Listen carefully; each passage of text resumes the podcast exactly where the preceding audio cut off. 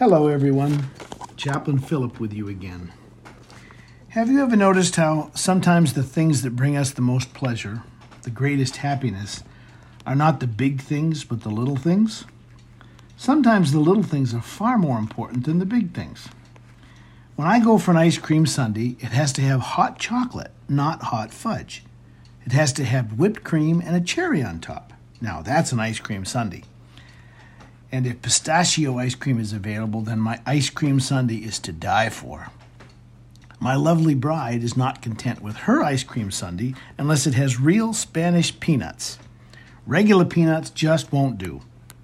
I agree with her position. Try substituting salt for sugar in a homemade apple pie and note the reaction from your family. Yes, it's true. As they say, the devil's in the details. Jesus took note of the little things when he lived among us. In, Math, in Mark chapter 12, verses 41 to 44, this is what it says Jesus sat down opposite the place where the offerings were put and watched the crowd putting their money into the temple treasury. Many rich people threw in large amounts, but a poor widow came and put in two very small copper coins worth only a few cents. Calling his disciples to him, Jesus said, Truly I tell you, this poor widow has put more into the treasury than all the others. They all gave out of their wealth, but she, out of her poverty, put in everything, all she had to live on.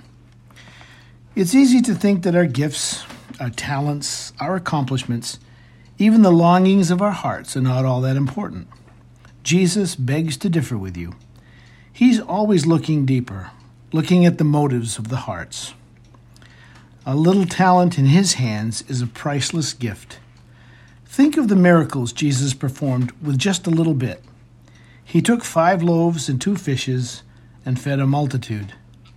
The woman who had a blood disease causing her great suffering for 12 years pressed, pressed close to Jesus as he was traveling, hoping that if she touched his clothes, that she would be healed. She touched him, and she was. And Jesus noticed. He made, a, he made a big deal out of that little touch, commending her for her faith, praising her publicly for the opportunity she had afforded him to work a miracle and show his love for her as well as for all of us. When Elijah was staying with the widow at Zarephath, the bottle of oil and the small measure of meal never ran out. Never underestimate the importance of little things. While I was in college, I had the privilege of pastoring a small church. It was part of our curriculum. The senior pastor was a brave man to entrust that little congregation to an aspiring theology major like me. He continued to pastor the larger church while, I, while mentoring me as I cared for the 40 members of the smaller church. I preached every Sabbath and visited the, the members after classes ended each Friday. I absolutely loved the experience. I felt truly blessed and humbled to have that opportunity. One day I got it into my head that I was going to tackle the hardest theological subject possible with my little congregation. I decided to preach on the following subject If God is a God of love, why is there so much pain and suffering in the world? This subject has stumped theologians for centuries, but being young and naive, I tackled the problem with study, prayer, and enthusiasm. I wanted to end my discussion by creating trust and hope in the wonderful God we serve. When I was ready, I preached with earnestness and passion, feeling like God had given me insight and just the right words to share.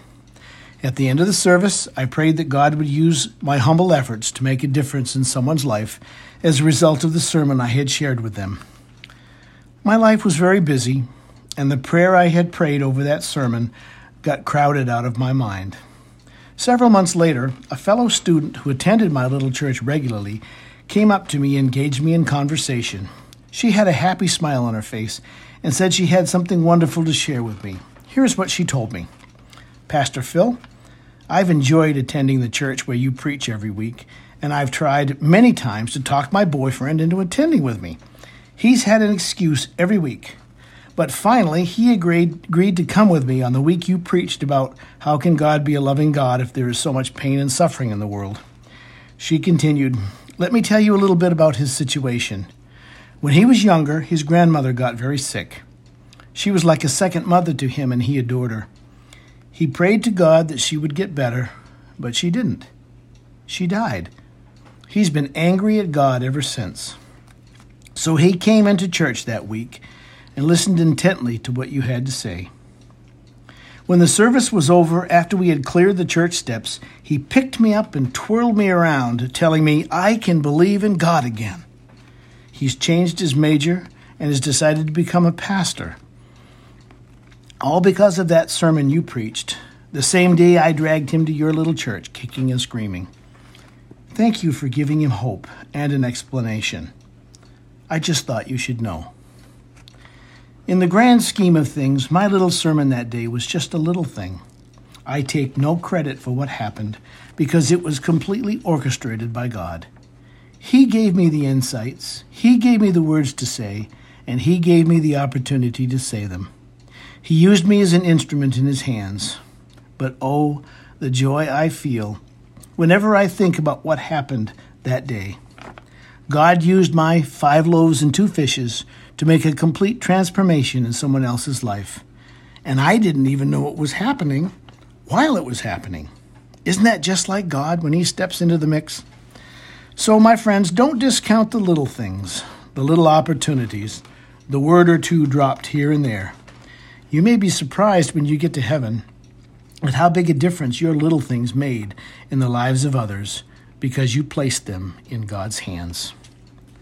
There's a praise song that shares this same message. Listen to it when you have opportunity. It's by Steven Curtis Chapman, and it's called Do Everything. And as always, May God bless you today.